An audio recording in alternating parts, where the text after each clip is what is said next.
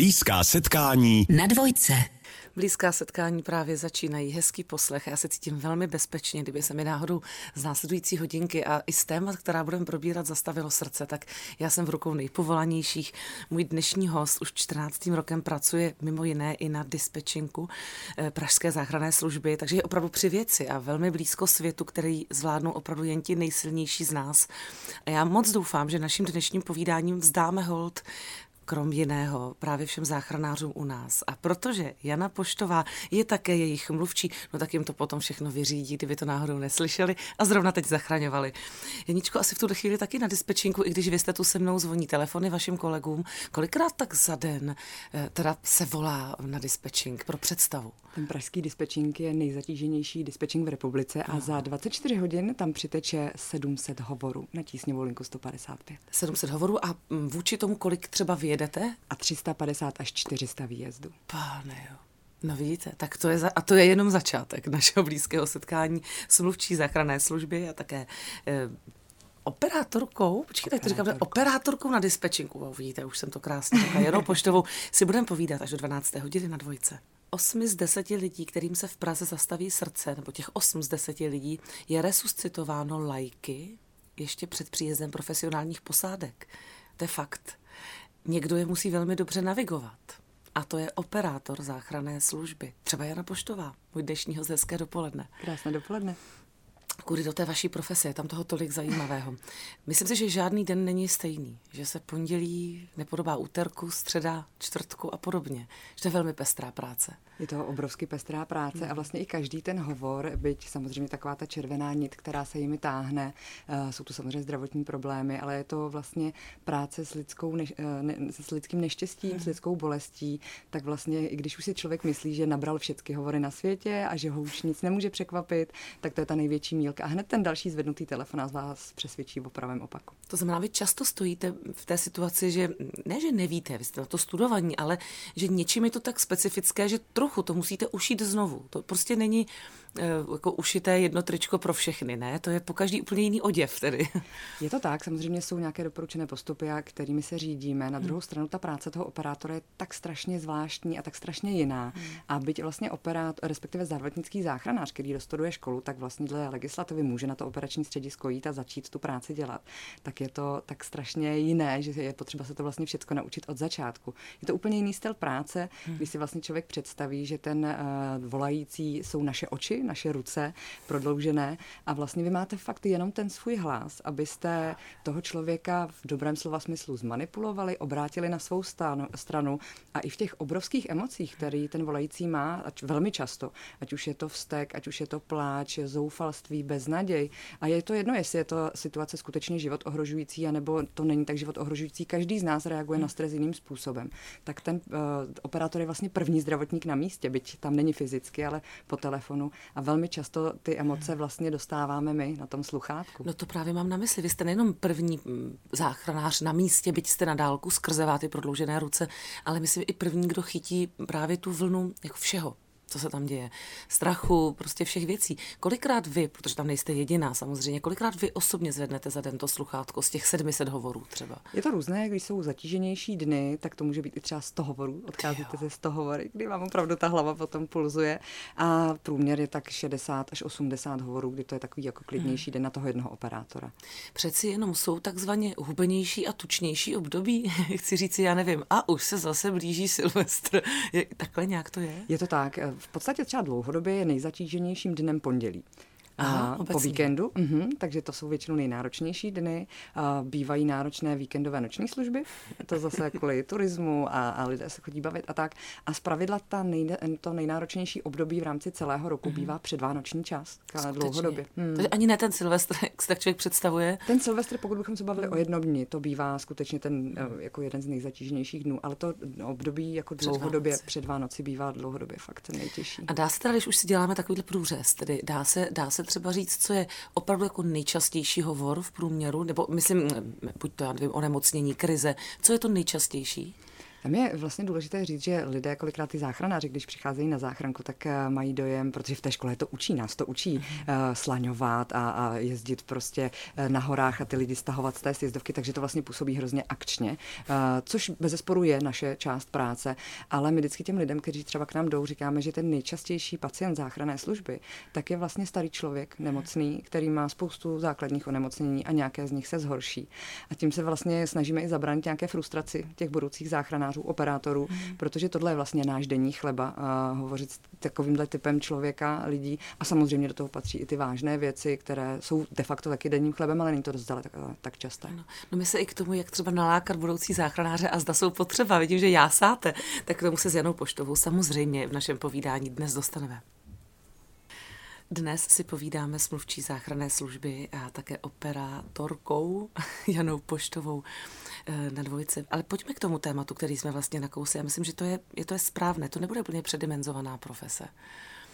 Myslím, jako ve smyslu na, uh, po, jako, že potřebujete, kdyby někdo chtěl dělat tuhle profesi, že berete všema deseti. Všema dvaceti. To myslím. Všema dvaceti. Nepředimenzovaná asi je, myslím, na emoce.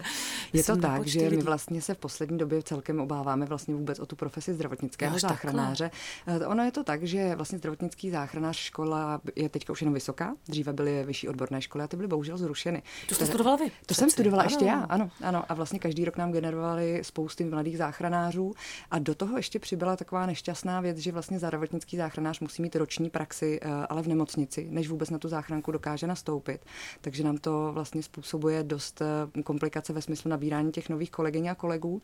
I když s provozem, teďka musím říct, že eh, jsme velmi stabilní, ale nikdy si nedokážeme představit, že bychom zavřeli dveře před nějakým člověkem motivovaným, který by u nás chtěl pracovat, to se nikdy hmm. nestane ale to zdravotnické operační středisko to by určitě zasloužilo posílit a je to hmm. právě možná z tohoto důvodu, eh, že lidé o té práci málo vědí, o tom, jak je krásná, jak je specifická, co tam vlastně člověk dokáže, co ten operátor vlastně zvládne za těch pár minut, než tam ta posádka dojede. Takže se o ní snažíme taky eh, mluvit a představovat i právě těm mladým lidem, aby věděli, že eh, to není, nemusí být jenom práce v autě, v tom dojíždět za těmi pacienty, mm. ale že už na tom telefonu to začíná všechno. Mm.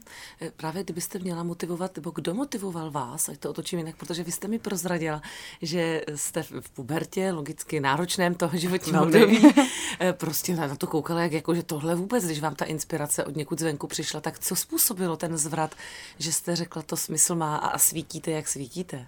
no, já když jsem byla na zdrávce, tak jsem studovala zdrávku na škole, kde byla ta škola zdravotnického záchranáře. Aby mě ta práce sestry zdravotní hrozně bavila, tak jsem vlastně si říkala, jo, ta záchranka prostě, to je jako něco, něco extra, to bych hrozně chtěla zkusit.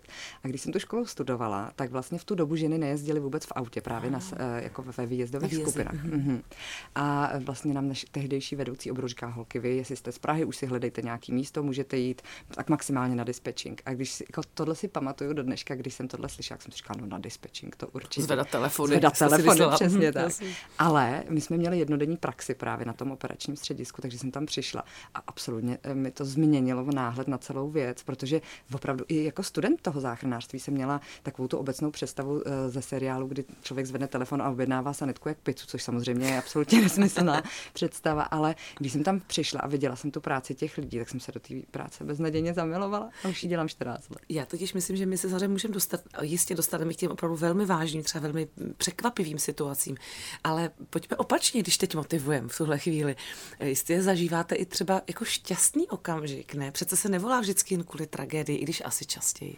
Tak asi jeden z těch nejradostnějších nejlepších okamžiků je, když pomáháte rodičce porodit miminko, když se mu chce hrozně rychle na svět. A to jsou, eh, byť pro vás je to samozřejmě obrovský stres, protože eh, aby bylo všechno v pořádku, protože přece jenom ta práce s tím novorozencem tak je jako náročná. A vždycky ty vteřiny, než uslyšíte pláč toho dítěte, tak to se ve vás opravdu by se krve nedořezal. Ale jsou to skvělé okamžiky. Já si pamatuju, eh, když tatínek vezl budoucí maminku do nemocnice, do porodnice a bylo to někdy v únoru hrozná zima a už prostě nedojeli. Zastavili někde na Bucharově ulici uprostřed střed a, a už prostě volali k nám, že to nestihnou. Takže jsme tam eh, rodili, nebo maminka rodila v autě za pomoci a tatínka, který se tam potom, eh, protože to je nejdůležitější vlastně to dítě udržet v teplu. A vy jste navigovala tatínka. Jasně, takže tatínek si odrodil ve svém vlastním autě svoje vlastní dítě a pak se tam vlastně slíkal, protože jsem mu říkala, musíme to miminko zabalit, takže tam přijela potom lékařka na místo a volá nám zpátky, říká, hele Jani, super, já mám radost, že jste odrodili, tatínek tady běhal do půl těla, všechno dobře dopadlo, jedem do nemocnice. to je fantastický. Teď jenom napadlo, jak to vyprávíte, jak nám totiž běží ty technologie. Už to třeba běží, takže vám můžou dát FaceTime, že třeba je to jako nějak zjednodušeno těmito běžnými technologiemi, nebo to je blbost? Ne, je to v náhodou dobrá otázka. My máme vlastně aplikaci Záchranka, přes kterou je možné skutečně dělat videohovory, což je eh, super vlastně mm. v situacích, kdy si třeba nejste jistý, eh, kdy ten um, člověk popisuje úraz, nevíte, jak to vypadá, tak určitě pokud je tam víc lidí a je možnost tahohle mm. využití, tak je to skvělá věc, protože dostat ty oči na místo je pro toho dispečera úplně zázrak. No to je jasný, navíc teda koukat na Janu Poštovou, to prostě musí být samo o sobě moc příjemné. Povídáme si dnes na dvojce s Janou Poštovou, mluvčí záchranné služby. Povídáme si dnes s mluvčí záchranné služby Janou Poštovou. E, ještě když jsme dělali takovéto hezké lákání k téhle profesi a velmi zasloužené, e, je nějaká důležitá dominantní vlastnost, které si třeba všímáte u záchranářů, že ji skoro všichni mají nebo potřebují? Tak těch vlastností asi eh, je bude víc, ale vlastně, když jsme nad tím přemýšleli, co je nejdůležitější pro takovouhle práci, hrozně zodpovědnou, tak je to asi pokora. Hmm. Pokora k té práci, k těm lidem a, a vlastně pochopení empatie rozhodně.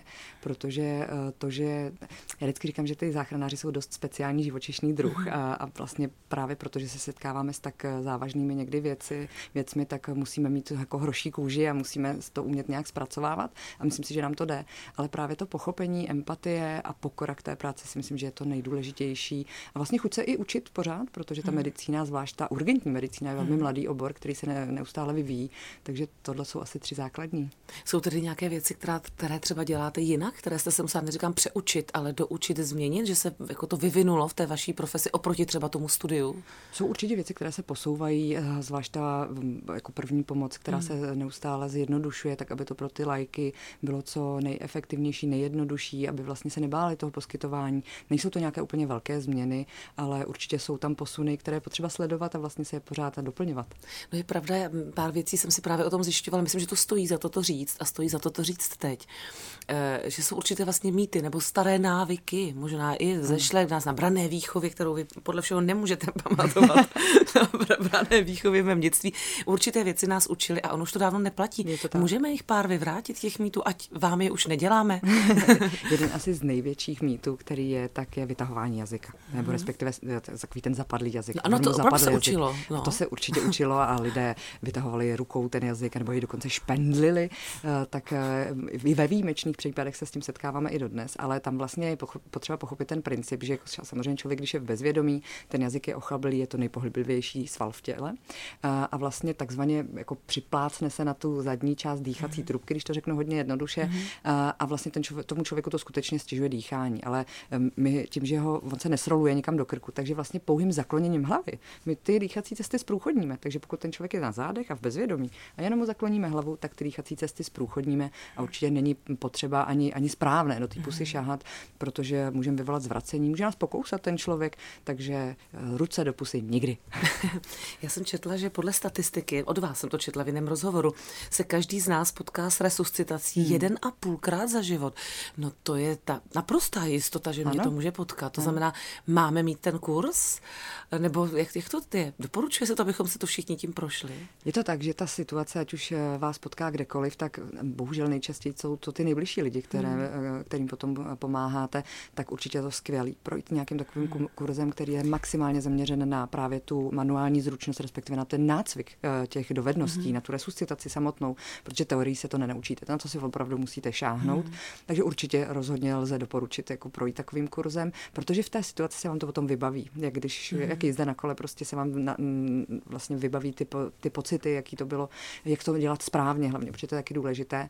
Na druhou stranu právě ten operátor uh, ty slova, který využívá k tomu, aby toho člověka vedl, nejsou náhodná, uh, protože zkoušelo se to strašně dlouho a když už o tom mluvíme, nelze mi nezmínit jméno doktora Franka, který vlastně hmm. tohle všechno vymyslel. No to mě moc zajímá, no ano, to a, jakoby, jakoby ten jazyk ano, vlastně ano, ano, Protože dřív se říkalo, eh, posluchači to nemohou úplně vidět, ale eh, skřižte ruce na prsa. My jsme mysleli, aby si vlastně dali jednu ruku přes druhou, aby měli tu sílu větší, ale pak jsme přijeli na místo a oni měli opravdu skřížené ruce na prsa, jako na, na, na vlastně na ramenou. Ano, ano. Nebo masírujte hrudník, se používalo dřív a ty lidé skutečně masírovali hrudník jak při masáži, ale my jsme vlastně chtěli, aby ho stlačovali. Takže se to vyvíjelo, vyvíjelo, až se to vyvinulo do dnešní podoby, kdy vlastně my užíváme taková slova, aby to ten člověk v tom obrovském stresu dokázal pochopit tak, jak my potřebujeme. Je na to i nějaký teda slovník, nebo jako dá se to někde, máte to někde jako zapsané, vedené? Máme to zapsané, to máme to, to, na máme, to je slovník jo, Máme to, jakoby slovník, je to takový návod vlastně, který má každý operátor na svém pracovišti, ale uh, když se jedná o běžnou zástavu, tak vlastně nám to už ani nezvedá tepovku a, a jedete vlastně rutině. rutině. Uh, vraťme se ještě k tomu, že teda někdo, řekněme, my vnímavější, teda řekněme, dobře jdu na ten kurz, udělám si kurz, uh, ale neznamená to vám nezavolat, že jo? No, když se to bude dít, že jo? Je, je dobré, asi já si teda myslím, že já bych vám i tak cinkla, vám chci říct. no, tak samozřejmě tady, pokud se bavíme o těch jako kritických životohrožujících situacích, tak tam je to úplně jasné. A my vždycky říkáme, volejte tehdy, když si nejste jistí, že tu situaci zvládnete vlastními silami. Tyhle ty věci, které se v tom kurzu zpravidla učí, tak jsou život zachraňující úkony, takzvané zástava masivního krvácení, právě ta resuscitace, ale tam logicky vždycky je potřeba na začátku kontaktovat tu tísňovou linku. A jenom jsem možná chtěl ještě říct, že i když eh, ten kurz neprojdeme, byť je to určitě výhodný, tak ten operátor je takový profík, že vás dokáže prostě provést jakoukoliv situací, i když jste to nikdy nedělali, eh, i když jste to nikdy neskusili, protože mm, ta psychologická vlastně stránka po toho hovoru, to eh, jako vlastně toho člověka získat k sobě, přesvědčit toho, že bude, nebo že je potřeba pomoct, i když na začátku třeba je ve stresu a řekne, že to dělat nebude, protože to neumí, tak to prostě ten operátor zvládne. A to je to obrovský kouzlo, který oni dokážou. Jestli se to Janě Poštové povede opravdu vždycky, na to se jí za chviličku zeptám na dvojce. Operátorka Pražské záchranné služby Jana Poštová je naším hostem. Musím říct, že opravdu máte velmi uklidňující projev a hlas. Ale neříkejte mi, že se to vždycky dařilo. Tak, taky jste tam 14 let, někde jste musela začínat. Nikde vám ne, jako neruply nervy, když na vás někdo křičel, nebo jste se nerozplakala, když něco nevyšlo. Jak, jak jste to prožívala v procesu? to jste docela trefila do tématu. My jsme zrovna včera měli kurz komunikace, eh, kde vlastně si tak operátoři jako učí na těch, co se úplně nepovedli, na těch hovorech. A myslím si, že je důležité jít příkladem, takže jsem si tam vzala hovor můj osobní, ano. velmi komplikovaný, kdy jsme si teda s volajícím opravdu neporozuměli a každý vlastně jel na své notě. Já jsem hrozně chtěla vědět ty informace, které on mi nedával a jel po své notě a vlastně bylo až úsměvné. Samozřejmě jsme se dobrali nějakého konce, sanitka tam dojela, všechno v pořádku, ale je vlastně strašně fajn to potom slyšet a poučit se z těch věcí, kdy vy máte nějaký eh, jako prostě tunel a potřebujete hrozně vědět ty věci a ten volající ale vám je úplně neříká. Takže určitě jsou i takovéhle hovory. Eh, na druhou stranu ta profesionalita toho operátora eh, a ta podpůrná část eh, taky jako nesmírně důležitá. A z té 14 leté praxe můžu říct, že pokud se nejedná o lidi třeba s psychiatrickým onemocněním nebo pod vlivem alkoholu nebo drog, což jsou velmi specifické skupiny, tak pokud je to vlastně taková ta běžná stresová reakce, ať už to spektrum je nejco jako šir, široké velmi, tak se opravdu dá s nima domluvit vhodným hmm. přístupem psychologickým. No já vám to věřím, já vás slyším, vy jste dobrá, no. Jak jsme mluvili o tom, co nejběžnější, co se děje a že vždycky vás něco překvapí, i když už si myslíte, že ne. Eh, dáte teď dohromady příklad, kdy opravdu vám to vyrazilo dech, nečekala jste to, neříkám, nevěděla si rady, to evidentně jako, se neděje, ale kdy to opravdu pro vás bylo teda velice jako nové vším? No, uh, to všechno může stát, tím jestli takový ten extrém druhý oproti tomu běžnému. Tak asi kdybychom se bavili o takových jako méně běžných věcech, byť to není teda moje vlastní zkušenost, tak si pamatuju hovor kolegyně, eh, která právě uh, volala tatínek, že maminka, manželka asi rodí, která, a ta žena byla doma sama a rodila miminko, ale to miminko bylo obráceně, byl to konec pánevní, kdy vlastně, jak jsem říkala, my máme vlastně doporučené postupy na všechno, jak se rodí po telefonu, máme to tam na, na, na, nakreslené všecko, mm-hmm. ale na tohle vám nikdo úplně návod nedá, s tím se úplně nepočítá, takže si úplně pamatuju tu operátorku, jak měla zakryté to sluchátko. Říká, Ježíš Maria, co mám dělat, co jí mám říct? A my říkáme, no něco řekni. Že? Naštěstí to jako dobře dopadlo a takových situací je spousta. Hmm. Pamatuju si na hovor, kdy volal pán a úplně pohřebním hlasem vlastně říkal, byl nějaký únor nebo leden, byla hrozná zima venku, minus asi 10 stupňů. Říkal, já jsem tady našel dítě a, a to už jsem měla svoje dítě, takže jsem si vlastně, ono totiž ta um, představivost toho operátora může být obrovský pomocník, ale samozřejmě to může i obrovsky stresovat, takže si pamatuju, jak jsem si vybavila uh, dítě v pytli, zemřelý a už a sama sebe jsem musela opravdu během třeba tří vteřin říct, hele a prober se a začni makat. Mm.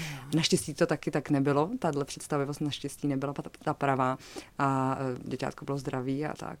A kdybychom se uh, přesunuli úplně do těch jako vlastně setkáte se s neskutečně širokým spektrem, tak asi to nejzávažnější, eh, tak eh, jsou samozřejmě případy dětí, které nedopadnou dobře, hmm. protože každý z nás, i ten záchranář, i ten operátor má věci, na který v životě nikdy nezapomene.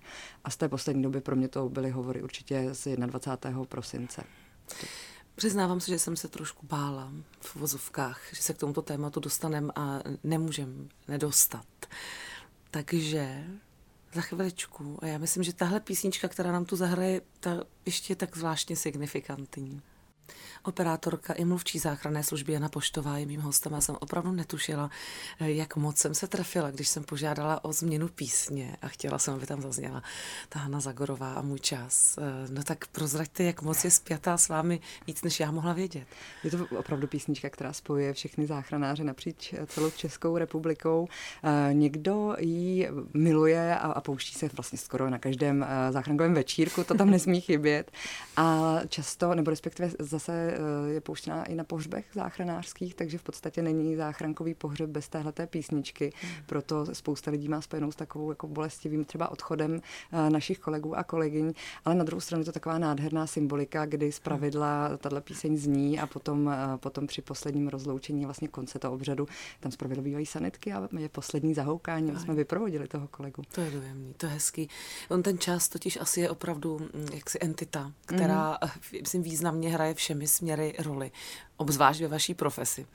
Eh, vraťme se tedy nejenom k času, ale k času 21. prosince.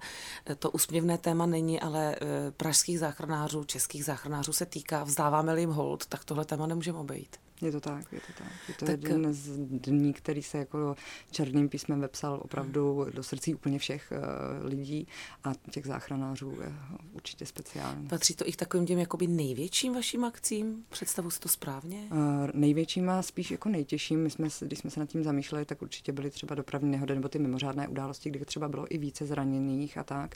Ale, ale říkali jsme si, že to vlastně chápete, stane se dopravní nehoda, hmm. uh, tak, tak to je nějak jako logicky pochopitelné zaměřené hlavou, ale tohle vlastně nechápete. Takže náročností toho zásahu a psychickou náročností toho zásahu, specifika, která tam byla, tak to byl rozhodně ten nejtěžší zásah. Vy už jste prý nějak byla na odchodu, vás to nějak zastihlo, že už jste skoro mohla být doma a vše se obrátilo, tak vše jako u mnoha lidí.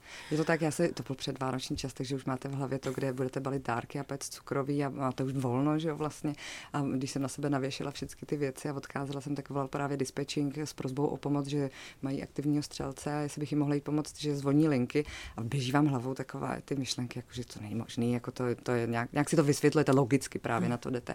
A když jsem přišla na ten dispatching, tak já vždycky říkám, tam je taková, panuje tam normálně přátelská atmosféra, ale když se něco takového stane, tak je to, jak kdybyste mávli kouzelným proutkem a ty lidi se hodí do super profesionálního módu a ta um, atmosféra, která tam panovala, když jsem tam přišla, tak byla vše říkající a uh, říkali jsme si, je to opravdu tady.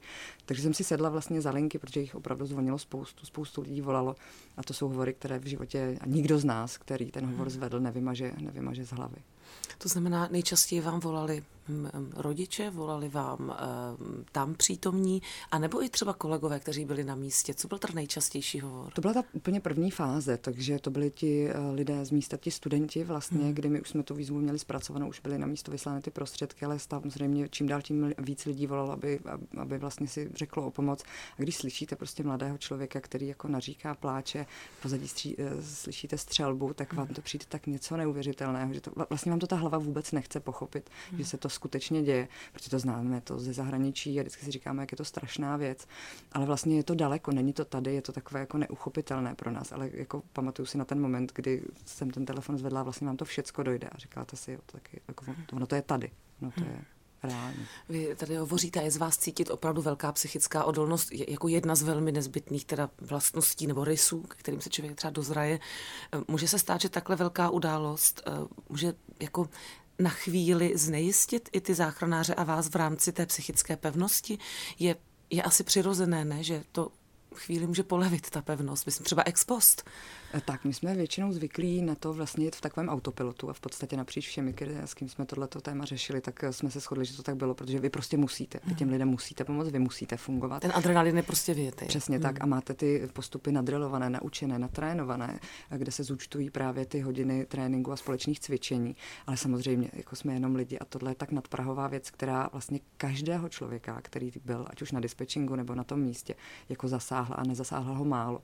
A to je taky důležitá součást, protože byť jsme teda odolní velmi, si myslím, mm. tak je potřeba se o ty lidi postarat i v téhle sféře. A musím říct, že mm, jak jsme všichni odolní, tak jsme všichni byli rádi, že jsme uh, potom měli psychologii a píry mm. a interventy, se kterými jsme to mohli probrat. Musím říct, že to bylo opravdu jako jedno z nejtěžších uh, životních období, to, jak to jako cítíte, ten obrovský tlak, jak se to projeví, ta, ten, ten jako stres a ten prožitek. Uh, a to jsme vlastně v úvozovkách jenom byli na telefonu a řešili tu událost a nemluvím ani o lidech, kterých se to přímo týkalo. Říká můj dnešní host, mluvčí záchranné služby Jana Poštová. Letos 14 let na dispečinku Jana Poštová, můj dnešní host na dispečinku záchranné služby, tak eh, těch témat je tolik, že bychom mohli sedět do večera a to bohužel nemůžeme. Nicméně pojďme obrátit list od toho opravdu závažného tématu, nebo vy to máte stále asi závažné, takže možná proto je u vás pověstný takový, jako, že máte hodně černý humor, záchranáři. Takhle ano. asi vám nic jiného nezbývá. Je to tak. Znám to i od chirurgů. Ano. ano, eh, ano. Takhle, a klidně neodpovídejte, jako je nějaký for, který nám můžete pro příklad, který třeba máte nebo to je fakt blbý a nedá se je to, to říct? Fakt blbý. Je to fakt, je blbý. To fakt blbý. Já vám to řeknu potom mimo eto.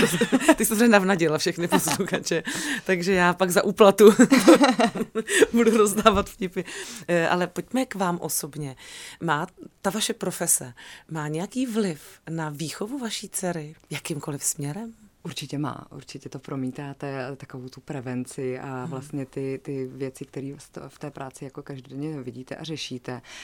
A vlastně si myslím, že to je strašně skvělý i příklad, protože s manželem máme ještě i starší děti a vlastně to, co se, s čím se dnešní děti setkávají, takové ty nástrahy toho dospívání, ať už jsou to drogy, alkohol, HHC, kratom, THC a tak dál, tak my tím, že s těmi lidmi pracujeme každý den, nabíráme ty hovory, jezdíme k ním, tak je to strašně strašně super, eh, protože když abstraktně dítěti vyprávíte, že se něco může stát zlýho, když si veme drogy, alkohol, tak to je takový abstraktní. Vzdálená teorie. Ano, ano, ano přesně Není tak. to moc strašák. Ale ano. když to prostě hmm. vidíte v té práci, tak si myslím, že to je strašně fajn uh, to uvést s těmi příklady z praxe a samozřejmě taková ta prevence a že skoro začala mluvit a věděla číslo na záchranku a ano, jako co, co říct za informace, když na tu záchranku bude volat. Už umí dát první pomoc. No určitě. Jasně, to je jasně. tam je výbava. Kolik je jí let? Teďka jí bude 10 letos. 10 a ty starší teda od manžela? Potom uh, č, 13, 16 a 21. Jo, to, a to chápu, že tam je z nějakého předchozího. Ano, Nejste ano. všeho maminka, tak nejsem, říkám. Nejsem, Ty každém dítěti maminka, ano, rozumím, jak se říká s oblibou. Tomu rozumím. Uh, mluvili jsme o psychohygieně, o, o i psycholozích, to jsou všechno velmi důležité věci, Určitě. vypovídat se, nazvat věci. Co ještě máte vy osobně jako takovou vaší průběžnou celoživotní psychohygienu, kterou byste doporučila možná i jiným profesím? Já si myslím, že je strašně důležité, od tak, zvlášť od takovýchhle profesí si umět odpočinout a vypnout tu hlavu a já vypínám během. No to já jsem koukal na váš Instagram, vy to není tak, že vy oběhnete blok. Vy jste poměrně jako dost aktivní běžec. Vy toho dost zvládnete. My jsme, já jsem nikdy nebyla rychlý běžec, vždycky jsem byla takový jako hobby běžec a vlastně s věkem vám klesá ta výkonnost v té rychlosti, ale zvyšuje se ta vytrvalost. A myslím si, že i ve spoustě věcech v životě jsem vytrvalec. Takže jsem si vlastně, nebo snažím se hledat disciplínu, kde uh, ten, tohleto dokážu uplatnit, takže se snažíme nějak přesouvat k těm dalším běhům, uh, které samozřejmě sebou nesou poměrně intenzivní trénink a vlastně v Dubu nás čeká třeba 70-kilometrový závod v Chorvatsku. Takhle to jste hodně vytrvala, 70 kilometrů. Je to strašně zajímavý, totiž já většinou běhám sama, protože manžel běhá mnohem rychleji, běhá další ještě teda třeba ty závody, ale tím, že ten závod běžíte třeba 14-12 hodin, tak být sám se sebou takovou dobu, tam si vyřešíte strašnou spoustu věcí. Hmm. Manžele taky ze záchranky? Taky. tak to dobrý, tak tam asi máte pochopení vzájemně pro tu profesi, která je asi velmi specifická. Je to tak, je to tak. Málo kdo by to pochopil. Já se o vás ještě slyšela z takových těch jako, jako um, intimnějších věcí, ale teď jako, myslím to v uvozovkách, eh, že vy jste jako hodně často v sapě. Ano, já mám za barákem. no tak to mi řekněte, co vy tam, tak co tam tak máte ráda? To nebudou asi ponožky a trička. ne, určitě, já miluju vaření, já miluju azijskou kuchyni. To je, to je prostě moje velká láska. Dokonce jsme byli ve Větnamu tři týdny a vlastně ten, je to takový malý Větnam sapa, takže tam chodíme jak jíst, nakupovat a to, ty suroviny, které tam seženete potom pro to vaření, jsou úplně prostě skvělý. Vlastně mě hrozně baví obecně uh, jako cestování a poznávat ty jiné kultury hmm. a nahlídnout vlastně do, do specifik těch lidí, to je strašně fajn. Všude se pomáhá stejně ve světě? Je to podobný, je to podobný jazyk? Je to podobný jazyk to záchranářství? Určitě si myslím, že není. Ne. Třeba jsme byli v Číně, kde jako vlastně to volání první pomoci, my to tady máme tak, že prostě má, chcete někomu pomoct, někomu zavoláte záchrannou službu a tam se třeba ti lidé to mají tuším nastavené tak, že ten, kdo volá, ten platí. Takže ta péče vlastně od toho bližního druhého není zase zdaleka taková, jako máme my. A třeba ten Tanner, jak jsme o něm tady mluvili, Aha. ta telefonicky asistovaná resuscitace, tak to prostě, byť jsme malá zemička, tak to se opravdu narodilo tady. A jako není zdaleka všude běžné, že, že toho člověka vlastně navádíte k tomu, aby resuscitoval. Takže to je úplně strašně unikátní. Jsme v tomhle strašně dobří. Musíme na to být hrdí. To právě, to jsem ráda, že tím končíme vlastně naše povídání. Takže to je ta další věc, která je typicky česká a na kterou pišní být může. No to je to věc, je která je opravdu, jako, to se mu píchou, kdykoliv jde o tom mluvit.